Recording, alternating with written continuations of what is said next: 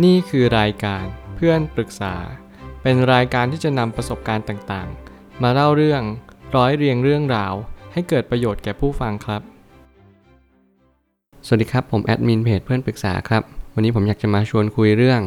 ถ้าคุณกำลังตามหาความรัก ผมตั้งคำถามนี้ขึ้นมา และก็อยากจะแชร์กับทุกคน ก็เพราะว่าผมมีความรู้สึกว่าทุกคนในสังคมส่วนใหญ่ ตามหาความรักกัน แต่ไม่รู้ว่าความรักอยู่ที่ไหน ผมจะพูดอยู่ประจำและเน้นย้ำอยู่เสมอว่า การให้เราตามหาความรัก มันก็มักจะไม่เจออะไรหรอก มันก็เจอแต่ความว่างเปล่า เผลอๆเราก็เจอคนที่ไม่รักตัวเองเหมือนกับเรา แล้วก็เจอคนที่ตามหาความรักเหมือนเหมือนกับเราเช่นเดียวกัน มันก็เหมือนกับประมาณว่าเราไปเจอคนที่ตามหาความรัก เราก็ทักทายกันอ้าวเราก็ตามหาความรัก คุณก็ตามหาความรักหรอกเหรอแล้วความรักมันอยู่ที่ไหนล่ะ เราคิดว่าคุณมีความรักในตัวของคุณเอง คุณก็คิดว่าความรักอยู่ที่ตัวเรา ต่างคนต่างหาความรักจากอีกฝ่ายหนึ่ง แต่หารู้ไหมว่าความเป็นจริงแล้ว ความรักอยู่ที่ตัวเราเองทุกๆ คน ทุกคนมีความรักแต่ละคนอยู่แล้ว ไม่ได้หาจากที่ไหนเลย แต่ต้องหาที่ตัวเราเองก่อน ตรงนี้แหละเป็นจุดที่สำคัญที่เราต้องคำนึงถึง ไม่อย่างนั้นเราก็จะไม่เจอความรักที่แท้จริง เพราะว่าคนส่วนใหญ่ผิดพลาดตรงนี้มาทั้งชีวิต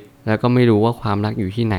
เราชอบตามหาความรักเหมือนกับตามหาสิ่งต่างๆ อยากหาเงินทอง อยากหาความสำเร็จ แต่ทุกสิ่งทุกอย่างย่อมคล้ายกัน ก็คือความรัก ความสำเร็จหรือเงินทองอยู่ที่ตัวเราตั้งแต่แรก มันไม่ได้หมายความว่าเราต้องขายอวัยวะ หรือว่าต้องทำยังไงให้ขายในสิ่งที่เรามีมันไม่ใช่ แต่มันคือการที่เราต้องรู้จักตัวเอง รู้จักจิตใจของเราว่าความรักที่แท้จริง มันมาจากที่ไหนกันแน่ ผมเลยตั้งคำถามขึ้นมาว่า ความรักจะอยู่ในที่ที่เรามองเห็นมันได้ ผมอยากให้คุณลองสังเกตว่าความรักอยู่ทุกที่ ความรักจะอยู่ที่เราเห็นมันได้ สิ่งที่เราเห็นมันได้ก็ต่อเมื่อเรามีตามองเห็นความรัก อย่างเช่น การที่เราฝึกที่จะรักตัวเองให้เป็น หรือว่าการที่เราเรียนรู้ที่จะหยิบหนังสือขึ้นมาอ่าน ผมคิดว่าตรงนั้นอะมันคือการที่เราเริ่มอ่านใจของเราเองละการที่เราเริ่มอยู่ความคิด คุณจะเห็นความคิดของคุณนะเป็นกระแส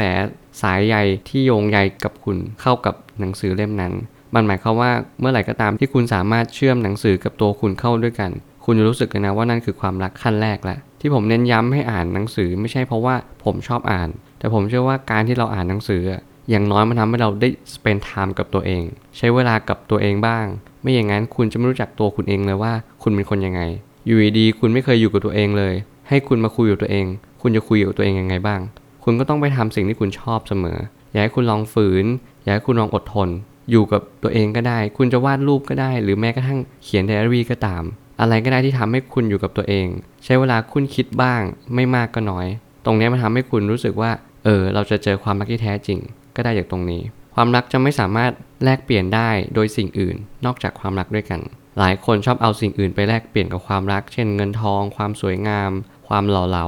ตรงนี้ไม่สามารถแลกเปลี่ยนกันได้ คุณต้องมีความรักเพื่อแลกเปลี่ยนความรัก ความรักมันจะมีคุณสมบัติพิเศษ คือ มันจะเห็นคุณต่อเมื่อคุณเห็นมัน คุณจำเป็นต้องเห็นมันก่อน ก่อนที่มันจะเห็นคุณ ไม่อย่างนั้นมันจะไม่รู้จักคุณ เอาง่ายๆมันก็เหมือนเครื่องมือสื่อสารแล้วกัน เป็นเครื่องมือบลูทูธ ถ้าเกิดสมมติคุณไม่ยอมจับคู่มัน คุณเป็นมือถือ และคุณไม่ยอมจับคู่กับ device นั้น มันก็ย่อมไม่เห็นคุณว่าย่อมรู้จักคุณว่า เนี่ยคือสิ่งที่เป็นอุปกรณ์ที่คุณจับคู่มันนะ สิ่งที่สำคัญเลย ก็คือมือถือคุณจะต้องจับคู่กับอุปกรณ์นั้น มันก็เหมือนความรักที่เราจะต้องเห็นมันก่อน แน่นอนความรักมันเปิดรอคุณอยู่แล้ว แต่คุณต้องรู้จักความรักก่อน คุณต้องทำความรู้จักมัน มันถึงจะมาเป็นคู่คุณ มันถึงจะจับคู่กับคุณ ผมเลยจะเน้นย้ำว่าคุณจะต้องใช้ความรักเพื่อแลกเปลี่ยนความรักมันเป็นสิ่งที่สำคัญ และความรักมีข้อจำกัดอยู่ข้อเดียวก็คือต้องรักตัวเองก่อน หลายคนไม่รู้ว่ารักตัวเองคืออะไร หลายคนตามหาความรัก แต่กลับหารู้ไม่ว่ารักตัวเอง ฉันก็รักตัวเองอยู่ทุกวัน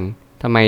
ถึงไม่เห็นเจอความรักสักที นี่ไงกินข้าวกินอิ่มนอนหลับทำอะไรก็ตามใจตัวเอง เอาที่ตัวเองพอใจ นั่นเรียกว่รักตัวเอง นั่นเรียกว่าเห็นแก่ตัว คุณต้องรักตัวเองอย่างเช่น การเผื่อแผ่ การให้คนอื่นมีความสุขในท่ามกลางความทุกข์ คุณเป็นที่ปรึกษาให้กับเขา คุณรักตัวเองในแบบที่คุณรู้สึกว่าคุณไม่สามารถทำให้ใครได้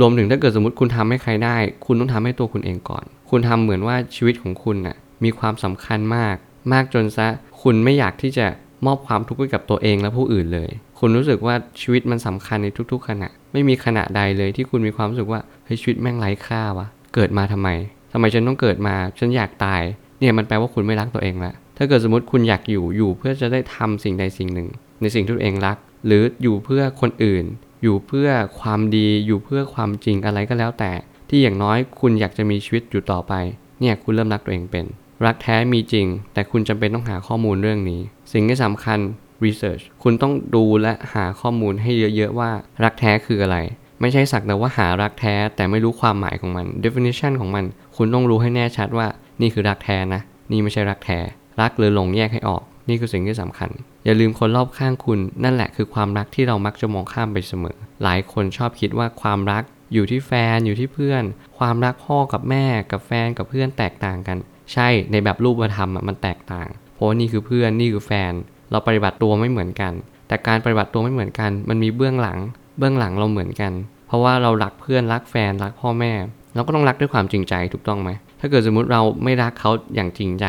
ถามจริงๆ นั่นเรียกว่ารักเหรอ มันก็คงไม่ใช่ความรัก ความรักต้องเป็นรูปแบบเดียวกัน ความรักคือการให้ ความรักคือการเสียสละ บางครั้งเราต้องเสียสละให้เพื่อน เพื่อให้เพื่อนได้มีความสุข บางครั้งเสียสละให้พ่อแม่ เพื่อให้พ่อแม่ได้เข้าใจเรามากขึ้น บางครั้งเรามีโอกาสได้ให้แฟนเรา ในฐานะที่พอที่จะให้ได้ เพื่อให้เขารู้สึกว่าโอเค เขาเป็นคนสำคัญสำหรับเรา นี่คือสิ่งที่สำคัญที่อยากจะฝากกับทุกคนว่าความรักอะ มันเหมือนกันทุกๆ สิ่งทุกๆ อย่าง มันหลอมรวมกลายเป็นเรา ถ้าเรารู้จักความรัก เราก็จะรักคนอื่นเป็น เนี่ยคุณไม่ต้องตามหาความรักได้แล้ว คุณเริ่มหาความรักในแบบที่คุณคิดว่ามันเป็นตัวคุณจริง ๆ คุณแสดงออกในสิ่งที่คุณพอทำได้ รักยังไงก็คือรัก รักมันไม่ใช่หลง และต้องแยกให้ออกให้ได้ ผมเชื่อว่าทุกปัญหาย่อมมีทางออกเสมอ ขอบคุณครับ